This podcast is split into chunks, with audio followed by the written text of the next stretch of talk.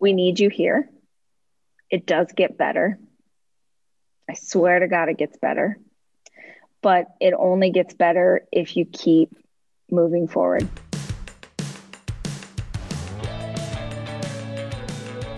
I believe that the opposite of depression, it's not happiness, it's purpose. I believe that every single person has something unique to contribute to the world.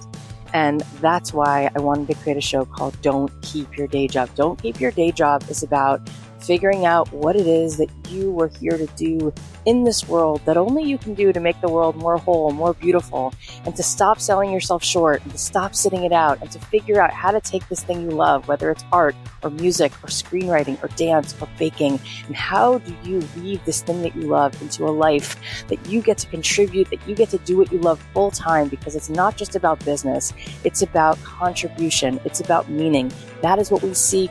That is what we truly want. And you absolutely are here to serve the world. And I want to help you figure out just how much value you have inside of you. And every single week, we're going to be talking to people who have something to add to help you get out of your own way, to help you be more successful, to help you be the truest expression of you. My name is Cathy Heller. I'm so glad that you're here. Let's dive in. Thanks to ButcherBox for supporting Don't Keep Your Day Job. Every month, ButcherBox ships a curated selection of high quality meat right to your home. All meat is free of antibiotics and added hormones. Right now, ButcherBox is offering new members two New York strip steaks and one pack of bacon for free in your first box. Just go to butcherbox.com slash dreamjob. Also, thanks to Indeed. My team is a small business and every single hire needs to be just right. That's why I'm working with Indeed. Get started right now with a free $75 credit to upgrade your job post at indeed.com slash dreamjob. Offer valid through March 31st. Terms and conditions apply. In 2021, loungewear isn't just for lounging, it's for everything. This means you need to have loungewear for every occasion. It's time to go pro with Tommy John men's and women's loungewear. Right now, get 15% off Tommy John loungewear, underwear, and bralettes at TommyJohn.com slash dreamjob. Hey guys, it's Cathy Heller. Welcome back to another episode of Don't Keep Your Day Job. So yesterday was Valentine's Day and today, Rachel Hollis is our guest. And I'm really happy that she's here today because we talked a lot about love and we talked a lot about self love and we talked a lot about showing up in relationships and what makes them work and what makes them hurt. And it's interesting because Rachel was supposed to be on this show a couple other times and once she couldn't do it and once I couldn't do it, but she's here today and this was the first time that we had met and I was just blown away with how real and honest and open she is. And I really, really like salute her for that. And um, I think that you're going to be truly impressed and grateful to hear this conversation. If for some reason you don't know who Rachel is, she is a number one New York Times bestselling author. She's the founder of the Hollis Company. She started Rise and Start Today. She's a top ranked podcaster. She's a speaker. You probably know her books or you've read her books like Girl Wash Your Face, Girl Stop Apologizing. And we're also going to talk about her newest book, Didn't See That Coming. If that wasn't enough, her podcast, the Rachel Hollis podcast, is an awesome show for anybody looking for more purpose and meaning in their life. She interviews amazing people, like we've had some on this show, like Priyanka Chopra Jonas, Matthew McConaughey, Donald Miller, Amy Porterfield. And not only has she built an empire, but she has four great kids and she has just continued to put one foot in front of the other. And her story is something it's brave and it's big. And she's here to talk about it today. And I'm grateful. I admire her courage and her generosity. Without further ado, please welcome the very courageous Rachel Hollis. Rachel Hollis, I'm so happy that you're here. I'm like, I feel like you're my best friend, but we've never met. What a sweet thing to say. Well, I am so happy to be here. Thank you for taking the time. That's really generous. Um, no, I feel like, you know, when you you see someone, you really see them, and I feel like a lot of people can really see you, and you give so much. You're so unbelievably generous, constantly pouring yourself out to help this collective to rise. And I'm like, how many hugs could she possibly get today? I miss hugs so desperately. I honestly, when this pandemic is over, people just better get ready because I am going to be like, I'm going to be tackling people in the streets. I, I miss those connections so desperately. But I appreciate that you say that. It is absolutely my intention in life to put goodness and positivity out into the world. And I am typically talking about or teaching the things that I have struggled with, or maybe even am struggling with in real time. So I always feel like, well, if I need this, there's a chance that maybe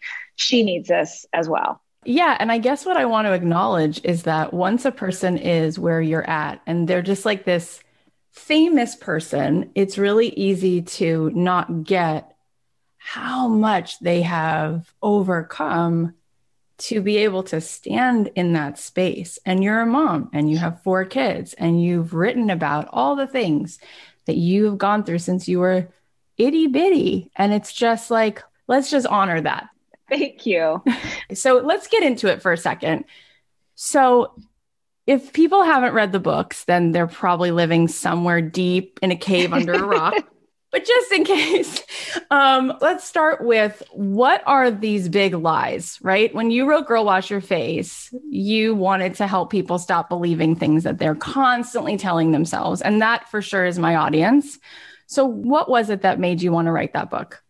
Well, you know, I wanted to talk about some of the hardest like the hard fought lessons that I had learned as I was growing up or becoming a woman. And when I first set out to write those things down, I didn't realize they were lies. I just started to collect these really hard seasons that I had gone through or things that I had worked through in therapy or whatever. And as I started to write them, I began to see a through line. So my best friend Sammy always calls that making a connection. She's like, Oh, you guys, I just made a connection between this and this. And for me, I made that connection of like, oh my gosh, all of these hard things that I went through or this tension that I felt always, always came back to a lie that I had believed about my life. But I didn't even know like uh, the language that I used when I wrote that back in 2017. I said, you know, these are the lies. What I would call that today, as I have learned and understood more, is the paradigms that we are sort of um, born into or raised into or begin to believe. And I think we all have this, men and women, but women especially have all sorts of rules and things that we've been told by our family or by culture or society about how we're supposed to show up in the world. And I think that oftentimes our our toughest seasons are when like on some level our spirit knows that this is wrong yeah. for us knows that this doesn't serve us knows that we are meant for something greater or more but you maybe don't even have the language for that or you kind of don't understand why you feel this way. So um, that that was where it started and continues to evolve from there. It's so good. And um, i don't know I'm, i think you probably know this place Onsite it's in nashville. It's oh like yeah hour. totally. So good. So i went there a year ago and i never ever thought i was codependent because i'm like hyper independent. Like i never want to bother anybody da, da. right and then I was like, oh, I'm completely codependent because as a girl, I learned how to abandon myself so that everyone's okay. Right. To such an extent that, like, I'm setting myself on fire. I can come up with a thousand examples of times I was so uncomfortable and disassociating from whatever I needed because I thought this is how I earn love. This is how my role let's talk about that because 88% yes. of our audience is female. And I see that right. consistently. So I, for the first time, I'd had some people recommend it. For the first time ever, after I went through my breakup last summer, I read Codependent No More.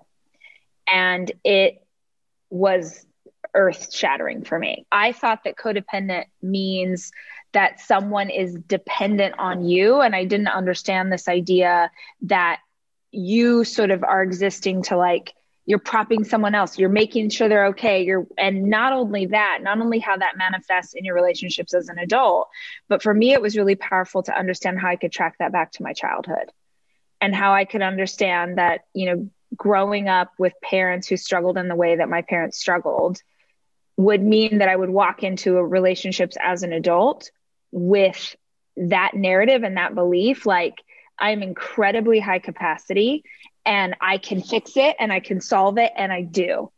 And um, I've done that a lot. And I not only did I realize how that manifested in my relationship, but I also was able to see how that manifested in what I do for a living.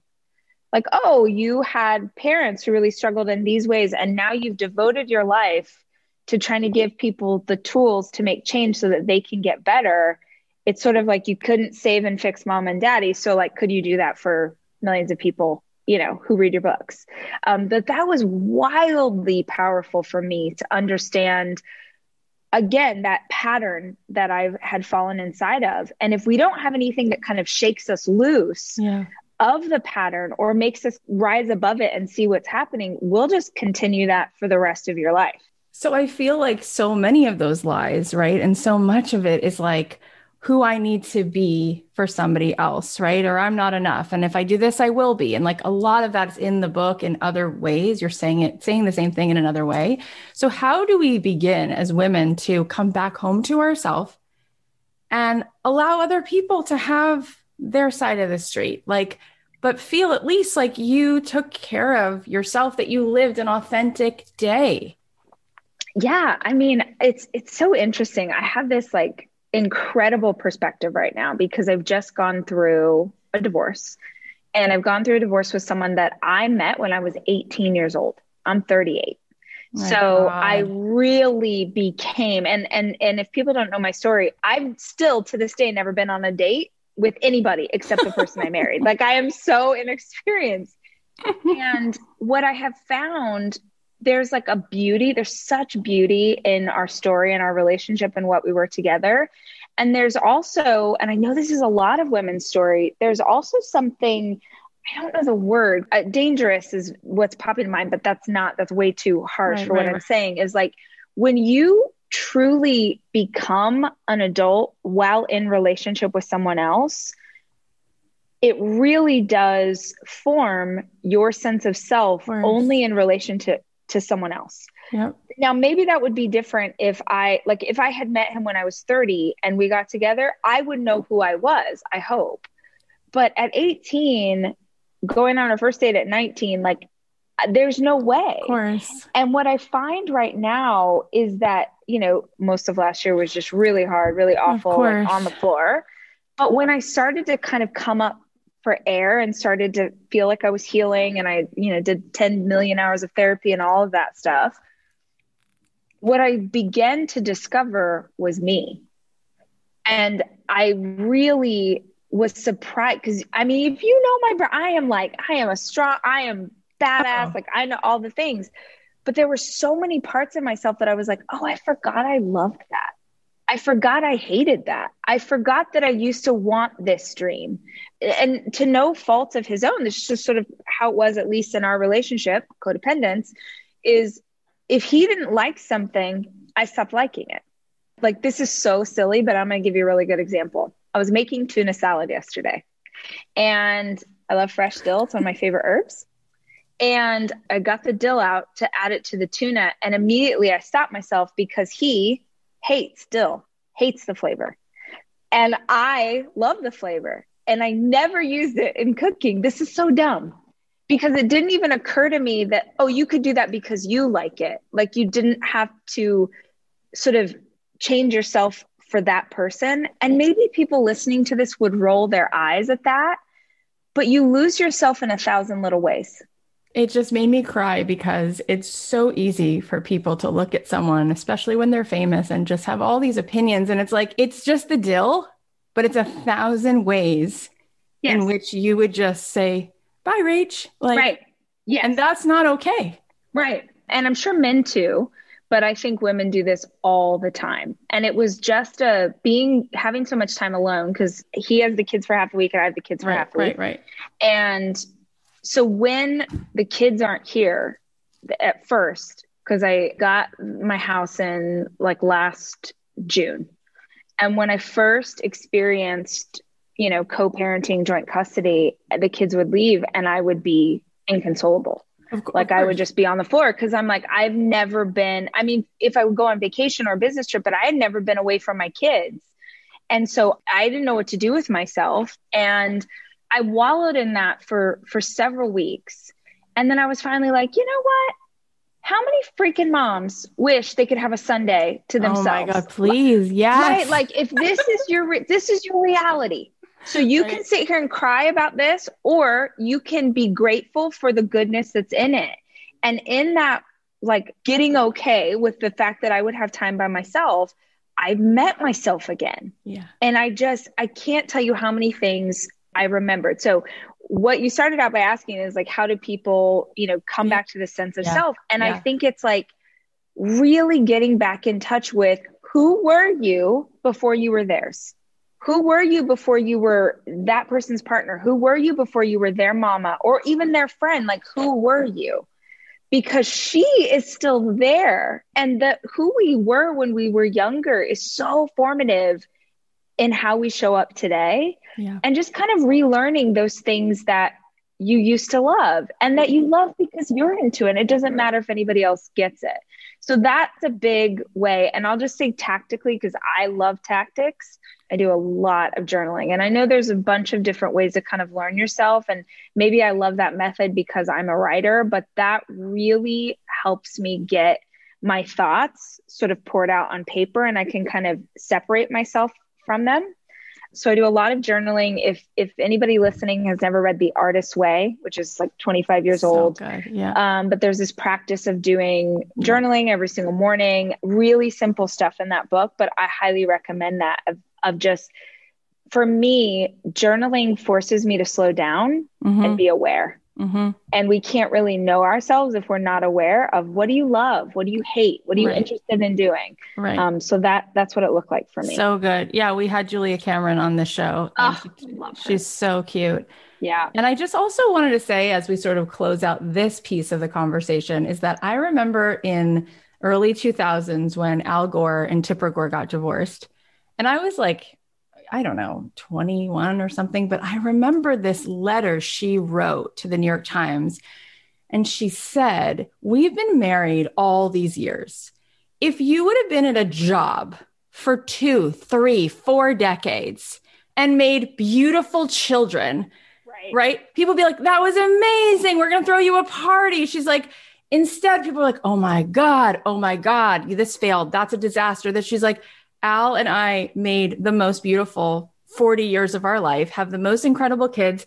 And now we can be like, not that, but something else. And you would right. think that people could honor, right? Like that is a success. Right. It's amazing. Like I just wanted to add that to the conversation. Thank you. Yeah. I never realized because I used to do this too that we really give credit to relationships based on length, not on quality. so dumb. It's so dumb. And we all right now know people who have been together forever and their relationships miserable. And yet we would celebrate like, oh, 30 years of marriage or whatever. I believe my my marriage was an incredible success. Yeah. We have made beautiful things. We helped each other to grow. We have these four Immensely. awesome kids. Oh my gosh. And so uh, what everybody else perceives of that, whatever a hundred percent. Yeah, it doesn't yeah. it doesn't matter. And I I guess I would speak to anybody who's going through not just a divorce, but also a relationship of any kind. I think that it's meant to be what it was. Yeah. I really do live my my life believing that things happen as they're meant to. And so I don't hold very tightly to what I think things are supposed to be because I think that that just creates unnecessary pain. So yeah. it was exactly what it was meant to be. Beautiful. Agreed. I'm so happy that we at least got to say that on the show. And I'm sure you've said it a million other times. Um, so moving on to, of course, it's so hard to talk about three of your books in this short time, but one piece I think we could talk about from Girl Stop Apologizing, which I think it's at the root of everything poisonous, is shame. I think mm-hmm. shame is like, ugh, like regret is so healthy. Oh, I want to be constructive and fix, but shame. And so in this book, you literally say it's a shame free plan for embracing and achieving your goals. But what does that mean to you? Where does shame show up, do you think, for women? And how is that dangerous? And how can we welcome all parts of ourself so that this 20 town brick is not carrying on our back. I'm probably going to misquote it, but Brene Brown has this quote that I love that says something like guilt is the feeling that you did something wrong, and shame is the feeling that you are wrong. Mm. Like that there's something wrong with you. It. Wow. And that always resonated with me so much because I feel like most women, when they don't meet whatever invisible standard, you know, the world or themselves have set right. for themselves, they feel like there's something wrong with them. They're not like, oh, I didn't do that. They're like, oh, I knew it. I'm not smart enough. I'm not strong enough. I'm not young enough, old enough, thin enough, whatever it is. And so we allow that feeling to control what comes next. I think shame is something that is used by a, for a lot of us by parents, by our family of origin, maybe by partners in the past to control us. And then we allow that shame that we manifest ourselves to control our actions too. And the reason I wanted to call it shame free was because so many women, like I tend to attract women who have big dreams, who are ambitious, yeah. who are extra, who have bright lights mm-hmm. to shine, and they struggle with what other people think of them for that. What does their mother in law think, or their partner, or kids, or friends, or whoever? And so they stop themselves from trying or putting themselves out there for fear of what's going to happen if they do. And it is a it is not a light switch at least for me. I wish that it's something that we could just kind of flip off and then those feelings never pop up again or that negative self-talk never shows up in your life. But what i found is it really is a process of learning yourself learning your triggers like what's going to set you off and learning how to navigate around them i actually made a big decision yesterday i haven't told my team yet and i haven't announced this publicly but I made a big decision yesterday that I am going to shut off all comments on all my social media platforms forever. Um, and I made that decision because I have spent so much time working on not caring what other people think and not hearing that negative voice. And I, I've done so much work on this. Like, I don't know if anybody has worked as hard on this topic as I have. But I've noticed this shift in the last year, especially. And I don't know if it's because people are at home or they have more time. There's so much vitriol in the comment section. And truthfully, what I have done for the last year is like when I happen to see something and like, look, if I say something stupid or ignorant, it is yes, to be like, girl, we don't say that. That is, you don't, whatever. And I'm like, oh my God, thank you so much. Thank you for that. That's not what I'm talking about. I'm talking I about know. me posting a picture of like a tree and some be, someone being like, "You're ugly, go die." Like the, you would not believe the comments, like the things people say. And what I've gone to do is I will go look at people I admire. I'll go look at The Rock or you know, Lizzo or Reese Witherspoon or just different people. And I'll scroll until I find people saying hateful things to them. And I'm like, oh, see, look, this is the price of admission. This is how the internet works. It is what it is. And I had this like epiphany yesterday. I thought, if my kid was being bullied, right, I would not tell them to go find another kid getting bullied to know that that was normal and okay. No freaking way. And it really is like social media has become this thing where it's like you're coming into my yard. You're coming into my house and being like, I this is ugly. I hate this house. I would never it's crazy. And as a creator, it does begin to affect what you put out in the 100%. world. 100%. You know, you control your message. You don't say the same things. Like I have found myself, I'll just like put an emoji I will say nothing. And I found myself doing that. I'm a writer and I'm not writing because I know that someone's going to find something in that to hate on and then other people will try and come to my defense and then it becomes it's crazy.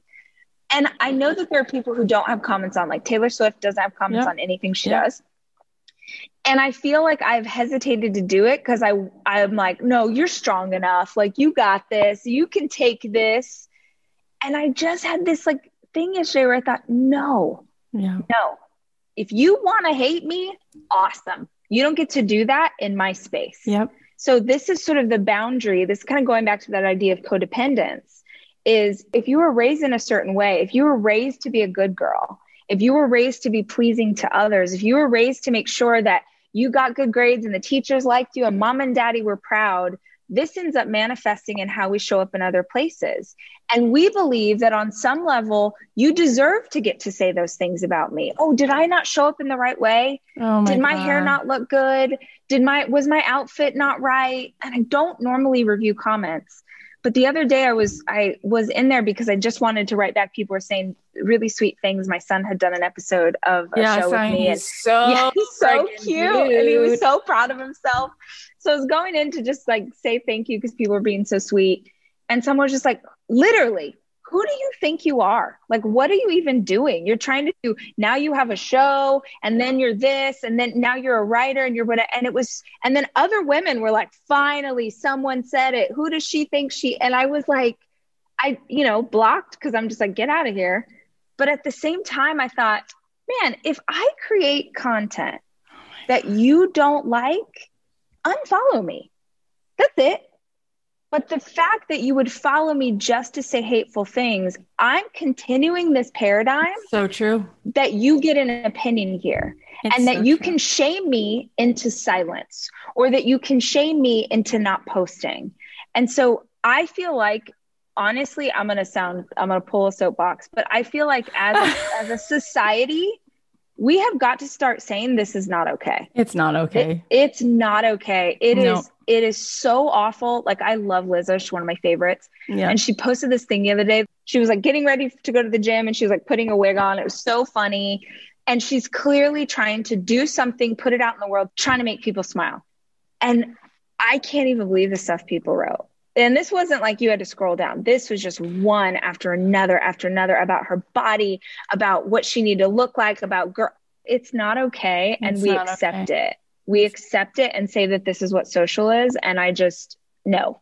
Yeah, so, no, it's so cruel. Well, and it's like I just hit a point where I was like, you know what? I've done all the work oh on God. me that I need to do. I, I cannot tell you how many times I have prayed. I with a therapist, just like, what am I meant to learn? Why am I getting this? Uh, why did I see that comment? Like, what was I supposed to learn from this? Uh, and I'm like, maybe what I'm supposed to learn is to stick up for myself. Yeah, boundaries. because because the truth is, as someone with a platform, and if you're listening to this right now, I'm not just talking about the platform I have. I think that someone who has 500 followers on social media probably gets this. Or maybe you're just posting on your personal Facebook right. page and your Aunt Mildred saying something crazy to you. Like we all have our version of this, and it is not our job to accept that. You can think whatever you want, you can write whatever you want, but you're not going to do it in my space because as a person with a platform, I can't defend myself. I can't go in and clap back at you because no, I'm going to start a war. Oh, no, no, no. And so yeah. it's like, I just have to take this. No. no. Well, I love that you're going to hopefully start like a beautiful trend for so many of us. I think I, that's I really so refreshing because I feel sometimes that the creator is being taken hostage because you can't yeah. say anything. You're just like, nothing. Okie doke. And I just spent a week with Joe Dispenza and everything is a freaking hologram. So right. all of that negativity, that's their projection. Like, right. And, and yes, it's so damn easy to be threatened by you because going back to the shame, you've allowed yourself to show up when you're sweaty in your van, crying, right. snotting, talking about right. all the things, your period, your kids, whatever. Right. That is literally the brightest shining light that break, broke through any cloud. And do you know how much that hurts a person who does not want to let go of their shame? It's like, oh, that makes me know that I actually could and I can't. Right. How dare she? Right. How dare right. she just allow herself to be who she is with all the brokenness? Right. My best friend talks about this a lot. My best friend was a pastor of a mega church and um, came out and wrote an incredible book called Worth It, which everyone should go grab. Um, and she talks about this idea that when you experience freedom, when you have this freedom to be yourself, some people see that as a light and, and an example that they also can shine. And some people do feel threatened because even if they're not aware of it, subconsciously it reminds them that they're still stuck or they're still in chains or they're still not free. And so what they do is I have to break this down or show you how you're wrong or make you feel mm-hmm. bad. And I don't even think it's a conscious thing, to be honest. I just think that this is normal. And truthfully, I think it's just as hurtful for the person who's writing it. Like, man, if I can't have social media without you, Karen, feeling the need to be mean, then great. Yeah. I'm going to take this away because also this isn't a good thing for your heart. Like, you are creating this reality that people are mean and awful and out to get you and lying and whatever you it's like it it's just crazy yeah it is and that's really really empowering this conversation is so good but before we keep going let's just thank our sponsors in 2021, loungewear isn't just for lounging, it's for everything. This means you need to have loungewear for every occasion. It's time to go pro with Tommy John men's and women's loungewear. In fact, their loungewear is so comfortable that you end up doing everything better. That's why Tommy John doesn't have customers, they have fanatics. Say goodbye to whatever you were wearing last year and start lounging like a pro with Tommy John.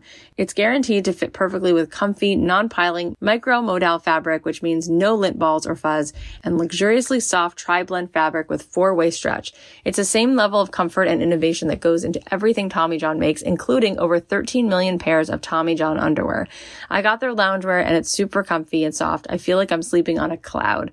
The material is really light and breathable, and sometimes I'll just wear these clothes throughout the day because it makes me feel so relaxed. Returns and exchanges are free, and right now you're going to get 15% off your first order at TommyJohn.com slash dreamjob. That's 15% off Tommy John loungewear, underwear, and bralettes at TommyJohn.com slash dreamjob tommyjohn.com slash dreamjob. See site for details. When I get groceries, I can't always find the high quality meat that I want. And if I do, it's always really expensive and there's such a limited selection. Luckily, today's sponsor, ButcherBox, believes everyone deserves high quality, humanely sourced meat. ButcherBox couldn't be easier. Just sign up, select your box, and they ship it right to your door every month.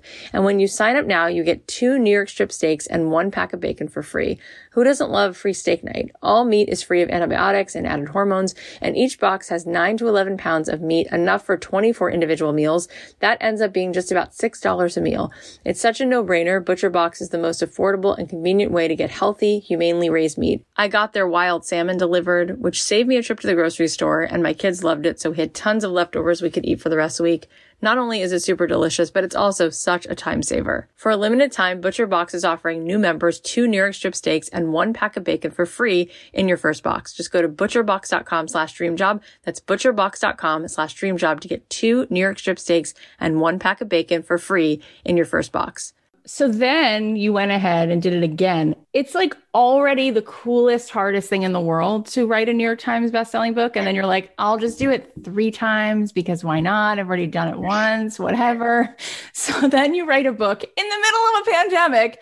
You come up with another book. So didn't see that coming. Like the perfect title. I'm sure by now everyone's like, we read it, we heard it. I'm like, all right, well, this is when she was on the show. So we're going to talk about it again. So let's talk about why you felt the need to write. Clearly, something was so on your heart to write this in the middle of everything that was going on. What inspired it? What did you want people to get from reading it? So, I was in the midst of editing a book I had already written, which is interesting because I don't know if that book will ever like come out now because it just feels like something other. But I was in the midst of editing that, and in March of 2020, and I tend to write with a lot of humor and a lot of yeah. irreverence and be silly. And I was editing this thing, which was like so funny and felt so wrong. Like, I just, especially back in March, we were all so scared and we right. didn't know what the heck was going on. And right. it was supposed to come out at the end of the year. And so I was like, there's no way, there is no way that I can bring this out into the world and have it feel appropriate. And so I talked to my editor and I just said, man, I don't know about this. And she was like, okay, well, what would you want to write? And I said, let me just kind of, you know, peck some things out and kind of see what's here. And I wrote, which I don't, is not the beginning of the book, but there's a part where I talk about what's good will always be good. And I wrote that. I started with talking about my grandparents and remembering these like beautiful times from my childhood, which is one thing that I loved about 2020. 2020 was the hardest year of my life, but it forced me to slow down and in that pace i really did come back to myself on so many levels and um, i started writing that and i realized man i got a lot of stories about how you live through hard things And I knew that people were about to live through something really hard. We're still in the midst of what yeah. that is. And I think the ramifications of this will continue to exist for us for a long time. So I just wanted to write about that because, you know, nobody had answers, but there were answers for how to deal with side effects. Like nobody would know how to deal with a pandemic in 2020, but there is a lot of information about how you deal with anxiety, stress, fear, guilt, loss, like all of it. And so I just, that's what I wrote. And I'm really proud of that book. When I started it, had no idea that I would be editing it and have my marriage fall apart. Um, and I'm really proud of myself for continuing and to keep going, which felt like, how am I going to put this thing out? People know that I'm going through this thing, and now I'm talking about how to go through hard things. It just was like so much, but I'm proud of myself for doing it. It's amazing. It's super brave. It reminds me of the of a book that John Kabat-Zinn entitled Full Catastrophe Living. And there's something about showing up for it all, even the hardest things, that can be the best year ever. Um, and it just made me cry when you said that, the way you said that, which is the good will always be good. Mm-hmm. You know, like that doesn't yeah. go away. Right. And also just like coming home, slowing down enough to like feel your freaking feelings. It's like we're all moving so fast that the mm-hmm. the things that we've all been through and we're like we're fine we're fine we're fine. I'll just watch netflix more. I'll just scroll my phone more. It's like you're not freaking fine. Mm-hmm. and maybe this year you're a little more fine because you allowed yourself to not be. Yes. And that's what you've made space for for all of us. Right. I was not okay. And it was the first time in a decade that i didn't show up regularly for my online community I wasn't present on social media for two months, which was uh, maybe people listening to this are like, okay, but if you do what I do, it was a pretty big deal. And I, I really do want to put goodness and positivity and light into the world. Now, I didn't have any light to offer. The only like joy that I had went to my kids. That's what they got. They got the joy. And then when they weren't here, I was on the floor. And that was what I needed. And I allowed myself to really hold those things. And I came into this year, I, I was just telling my best girlfriends this the other day. I've been trying to identify this feeling because I am so energized and hopeful and and it's I'm still, you know, here working on things are still hard. Like it's not like we waved a magic wand and it suddenly got easier. I was trying to identify it and I was like, I feel like I had a near death experience. My best friend Beans was like, Oh, it's like that scene in a movie where you start to step off the sidewalk, but you stopped yourself, and then all of a sudden a bus drove by, God. and you realize, like, Ooh. oh my gosh, this life is so precious. And every single piece of this I appreciate. And I'm so grateful for stuff that, like, me of 18 months ago would not have been this excited that I just got a new puzzle to put together with my kids. Like, we are about to do a cactus puzzle. We are so excited. like, I would never have appreciated getting to spend time with my best friends. Like, my girlfriends, I have three best girlfriends that are my yeah. rock. They're like my people. I didn't get to see them for four months because of quarantine. And the first time that we saw each other again, we like, we all quarantined, we got tested multiple times. And the first time we all got to be together and like hug each other, we were bawling. Yeah. And like, man, I never knew there was going to be a time where I didn't have the ability to hug my best girlfriends. Right. Right. Right. So I just feel like I came into this year like, I appreciate life in such a way Absolutely. that I didn't before. Absolutely. So what's one thing because you absolutely are right when you say you knew some things about going through hard stuff and anyone who knows a little bit about your childhood knows how unbelievably impossible some of that was. And look at you. So what would you want to tell people who are going through it right now?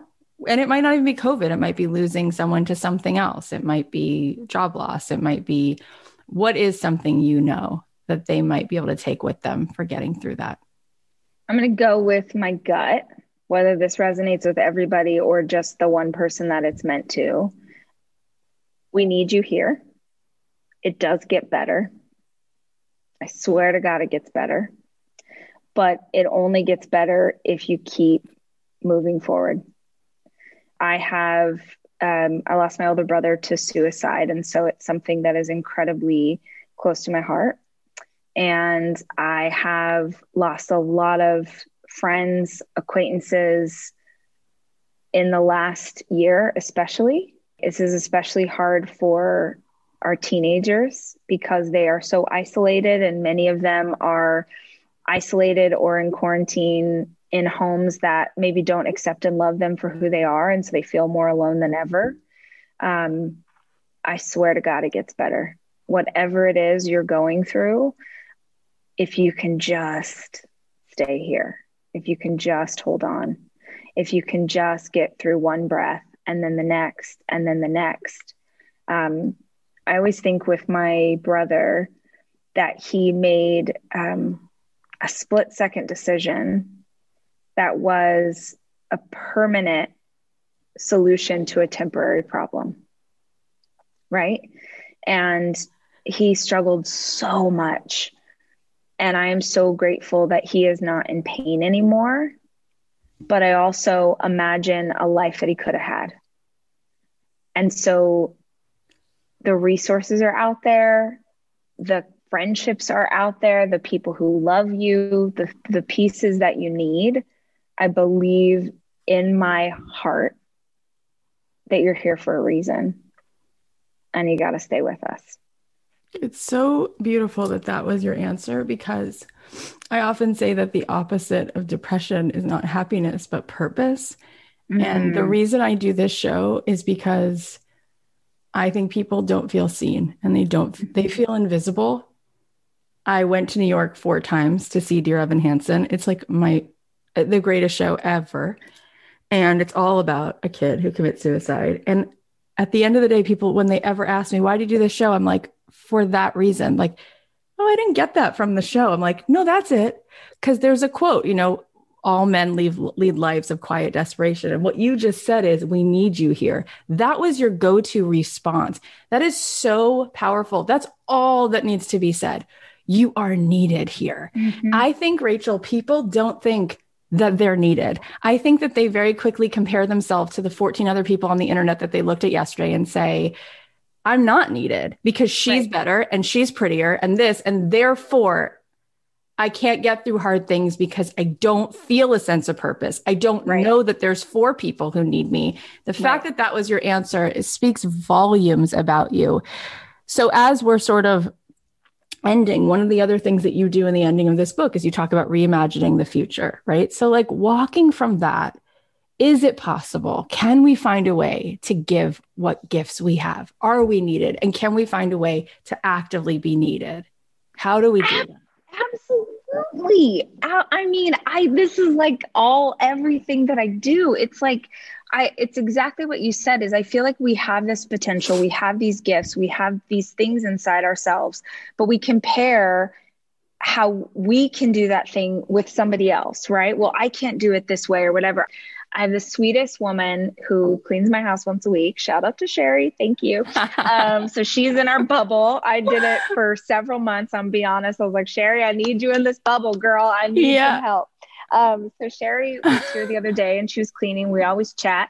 And I was teaching her about love languages. Of right. course you were. You're like, Sherry, sit down. Have some sandwich This is I'll talk, to, I'll talk to a barista. I'll I'll talk to anybody. So I saw this thing on on Instagram and I wish I could remember like it was it was served to me. It wasn't like a person I follow. So I don't know who that said this first. Okay. So this is not my thing. But someone just asked a really simple question. They said, Do you ever love yourself? in your own love language. And my mind exploded. I was like, right. what? What? Yes. Which is like, if y'all listening, if you know love languages, we all have them. And this is how we love others and how we hope others love us. But I've never thought of that. So mine for the longest time was words of affirmation. I feel like it shifted to acts of service. And so I was just talking through this to Sherry. and I said, Well, Sherry, what's your love language? And she said, I think I would be physical touch. She's like, I love hugging people. I miss it so much. And we start talking. I'm like, Oh, okay. Well, just so you know, you know, is it a massage? Is it a bubble bath? Is it like things you could do for your physical body that you would be loving yourself? And as we're chatting, she's saying, Yeah, you know what? I always wanted. And she tells me this dream that she had that was like this thing that she wanted to do in the world. And it was working with people through physical therapy and all of this stuff. And I was like, Oh, why don't you do that? Right. She's like, Oh, you know, I'm older now. And like, what? And I'm like, No, no, absolutely not. At the very least, I was like, At the very least, Sherry, have you ever thought about volunteering? Because she was talking about doing things with um, patients who are older. I'm like, how many I mean, right now things are different, but freaking A, I bet like you could do Zoom calls with people who are in a nursing home right now and they would be right. so ecstatic. Right. And then you already have a relationship. So when pandemic ends, now you've got this existing thing and you can go in and you like if this is on your heart, I literally said this to her. I'm like, I believe that when we have those callings on our heart, that is God or the universe, whatever you believe in, telling you what your purpose is. So it doesn't have to be this like, yeah, because she was like, well, I would have to go to school. When I'm like, no, you have a heart to show up for people in this very specific yeah, community. Exactly. You could be doing that by the end of the week. Yep. Like pandemic yep. or not. Yep. So I think it's like focus on what, not how. If you get your what and then you immediately jump into all the hows, you will talk yourself out of it. Yeah. Well, how would I do this? And what would I look? No, no, no, no, no let the what become so big and so like bright and exciting and beautiful that you just jump into any way to achieve that quickly as opposed to having to be a certain way or i've got to have a degree or i uh, mentor a lot of women who own small businesses and i was talking to a mentee today and she was like well i would love to have that for the business but i'm not a certified this and i feel like i'd have to go back to and i was like no, we just, girl, I'll make two phone calls and we'll have some, you can freelance, you can hire someone on a contract. They will certify this for you. You can say certified by a blah, blah, blah.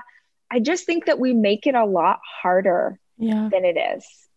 And so if you have a calling on your heart, an idea, and ladies, let me just say this because oftentimes women will only chase something if they can convince themselves that it will benefit others. Right. Let me say it again for the people in the back. Women will only chase something if they can convince themselves that it will benefit others. I cannot tell you how many times I sit down with these small business owners who are building like incredible things. And they'll be like, yeah, you know what? I want to be able to do this so I could just give back to my community. I want to be able to do, and that may be true, but it's also okay if you want to do something because it lights your heart on fire. Exactly. It's exactly. okay if you want to do something because you think it's pretty or fun or interesting yeah. or it doesn't always have to be for the greater good of everyone around you. Oh my God, I know. I have a couple more things I want to ask you, but first we'll just take a quick ad break. Podcasts are small businesses, and when it comes to hiring, every single hire needs to fit just right. That's why I want to talk to you about Indeed. Indeed.com is the hiring site that helps you find quality candidates with Indeed Instant Match. Indeed does the hard work for you. It searches through the millions of resumes in their database to help show you great candidates instantly. This way you can do the part you really need faster, which is meeting and hiring the right people. Unlike some hiring sites, Indeed gives you full control and payment flexibility, delivering a quality shortlist without the wait. With Indeed, there are no long-term contracts. You can pause your account at any time and you only pay for what you need. And with Instant Match, you see a list of great candidates right away. In fact, Indeed delivers four times more hires than all other job sites combined, according to TalentNest. Do you want your quality shortlist fast? You need Indeed. Right now, get a free $75 credit to upgrade your job post at Indeed.com slash DreamJob. This is Indeed's best offer available anywhere. Get a free $75 credit at Indeed.com slash DreamJob. Indeed.com slash DreamJob. Offer valid through March 31st. Terms and conditions apply. Just to follow up with what you just said, I think what people could use from you, because this is the, it always comes back to imposter syndrome in my audience. And what really is behind that is I will not allow myself to make anything that's not perfect. So I can't start. Like people need from you, Rachel, if you believe this, which I imagine you do, people need permission to to be messy, to make something mediocre, right. to start, to iterate. How do they do that? Otherwise, they don't ever even begin. Right. Well, here's the thing. If you admire me, my career, my books, my podcast, anything that I do in my life, please know that I trudged through 15 years of garbage to get where I am today. And I'm not saying garbage created by others. I'm talking, I put out so much crap, so much crap. And the thing is, when you start anything new, you are going to suck. That is without question, you are going to suck. So it really comes down not to do you want it enough? It's are you willing to suck for as long as it takes you to become better? Are you willing to suck? Like people are not afraid of failure. People are afraid of others watching them fail. Totally. Which is about your ego. It's not about your work. It's not about your creative process. This is your ego talking.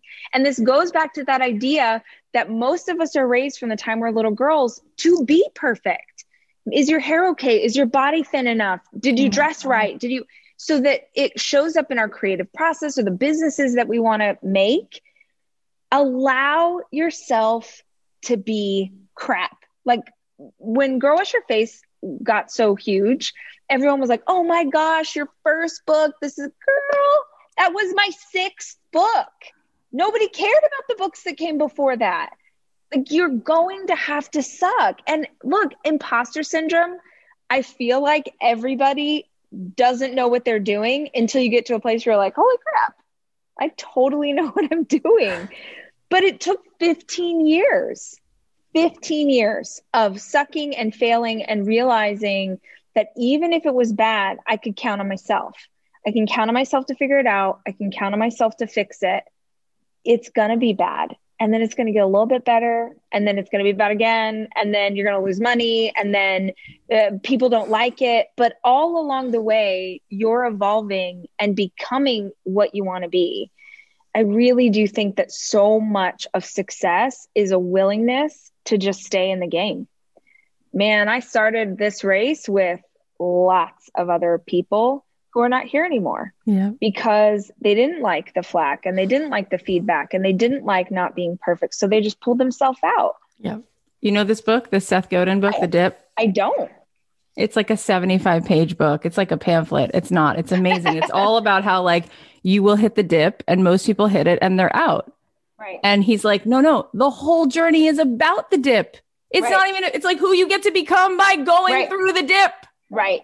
So I want to just ask you, where can people find you? And in that, I feel like you should at least get to mention this absolutely adorable piece of content, which is your new show that comes out Monday mornings. what made you want to do this? So I actually, that's an old school thing. So back in the day, I used to do the show, and honestly, we, even in the opening, we have like footage of the old stuff because I want. By the way, I want people to see where it started. Please go watch. It's called RachTalk. It's on my it's YouTube adorable. channel.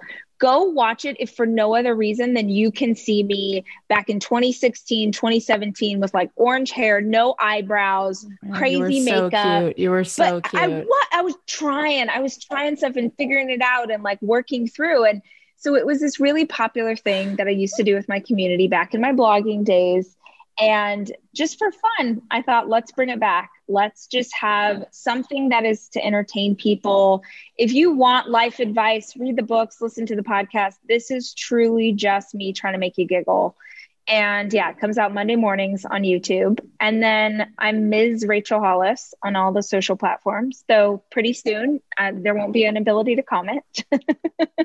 Just FYI. Get in there now. You have Get anything there now. say, right speak now or forever hold your peace. Exactly. Um, yeah. The show is absolutely adorable. And I love the pre roll because I feel like you went from like Ellie Kemper to Beyonce. You were like, oh, okay. Hi, everyone. And now you're like, Queen. There were some sure Ellie Kemper vibes. I never thought that, but you're absolutely right. God right. bless her. God yes. bless her. Everyone who's listening, obviously the podcast and the show and the books, but also Rise live weekend Rise coming up. Right. It's coming in May. It's the first time ever that my women's conference is virtual, which I'm genuinely excited about number one because for the first time ever women who haven't been able to come because of like childcare right. or right. travel get to experience this it means that we'll have a global community instead of just Amazing. a national one if you've never seen rise conference it's so much fun uh, we have a documentary on amazon prime if you look up rachel hollis made for more you can you can find it there and it'll show you kind of what it's all about but um, yeah i'm really excited the first time it's virtual and we're going to do some fun stuff with video and it's going to be a whole thing. So that's coming up in May. You're a whole thing. And I think what's the most impressive thing about you is how generous you have been over this last hour to me. Like, this is your legacy. You're actually just a really good person. Thank you. Like I'm I'm striving every day to be the woman of my dreams. And that's the kind of person that is present. That's the kind of person that holds space. It's something that I've I've learned to do over the last many years of of getting to be in community with women. It's exactly what you said earlier that people don't feel seen. And so whether you're coming up to me at a grocery store or an airport or a podcast like this one, um, I want to hold space for that. And of course, uh, you're just a chick like I am, and we're just chatting. So I, I meant what I said. I'm grateful for the time. You're just no. so freaking lovable. That's what it is about you. Like you're in the car today and you're like, Brad Paisley texted me. I'm like, you're forgetting that you're famous. Like you no, didn't like the rock sent me alcohol. I'm like, no. of course he did. You're like, oh, it's so cute. You're like, look, this person. And I'm like, I love that. Honestly, when we we did a live a FaceTime live with him last summer, I think, and he was like, "Hey, let me get your number," and okay, and I was like, "Okay, Brad Paisley," and I share I saved it in my phone. And yesterday I was doing a podcast interview like this one, and I saw him. It popped up, and I was like, "What?"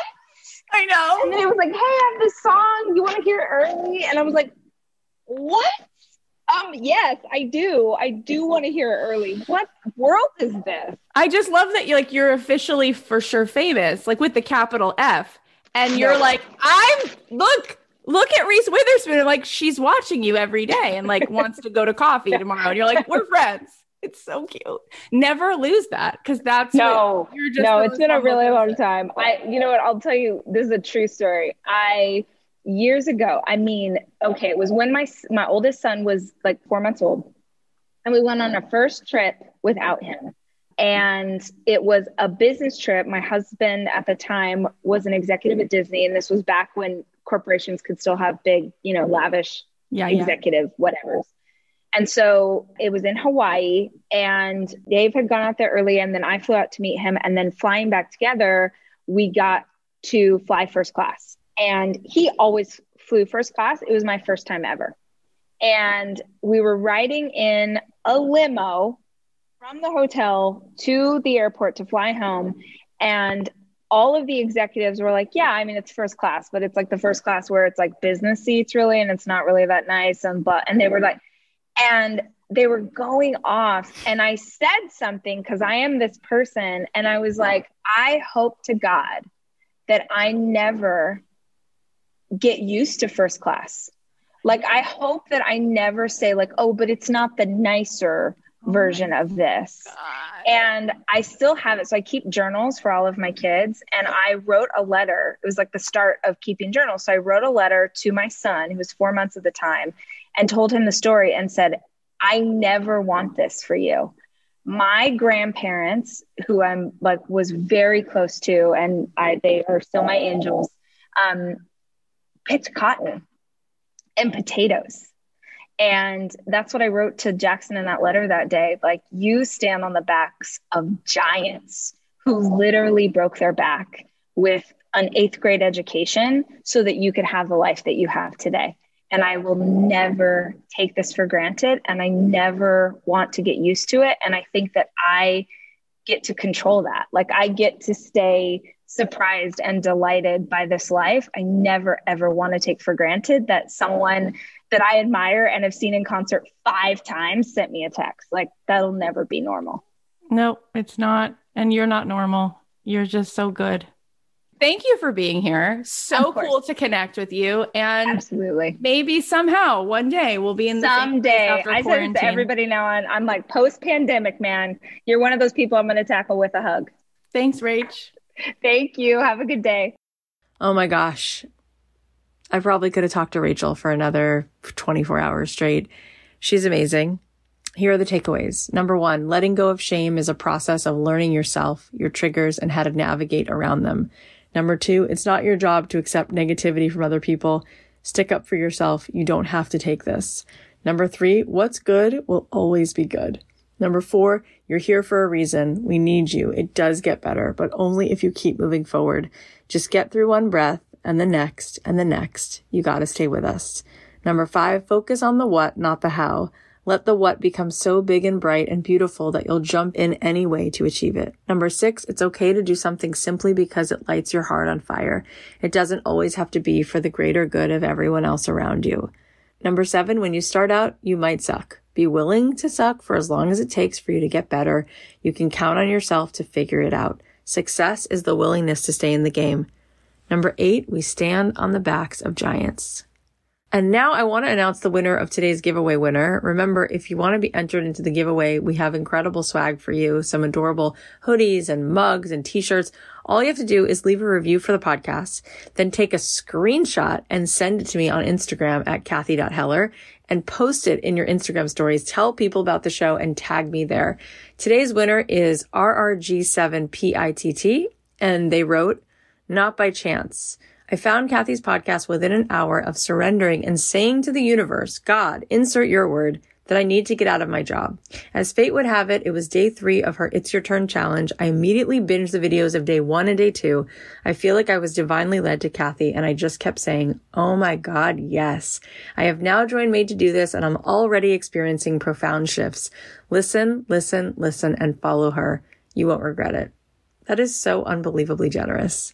Thank you guys for your reviews. So if you want to be entered to win some adorable hoodies and t-shirts and mugs and all this fun swag we have for you, all you have to do is review the podcast and then post about the podcast and share your review on your Instagram and tag me at Cathy.Heller. Thank you so much for listening, by the way. I know that you're very, very busy. And I know that there's a lot of things that you could be doing. So it means so much that you spend your time here. I'm so excited for the guests that we have coming up and I don't want you to miss out. So make sure you do subscribe on Apple Podcasts or wherever you listen and do leave a review if you want to be eligible for the giveaway. Also, I'm curious if this episode inspired you or touched you. And if so, is there anybody else who you think would benefit from hearing this? Do you know anybody who's a fan of Rachel's or somebody who just could use this conversation? If so, post about this on your Instagram and tag me at Cathy.Heller so I can repost it and tag Rachel at Ms. Rachel Hollis so she knows this episode has made an impact on you. I love you guys. I'll leave you with a song of mine and I'll talk to you tomorrow. The podcast is a production of Authentic. For more info on advertising in this show, visit AuthenticShows.com.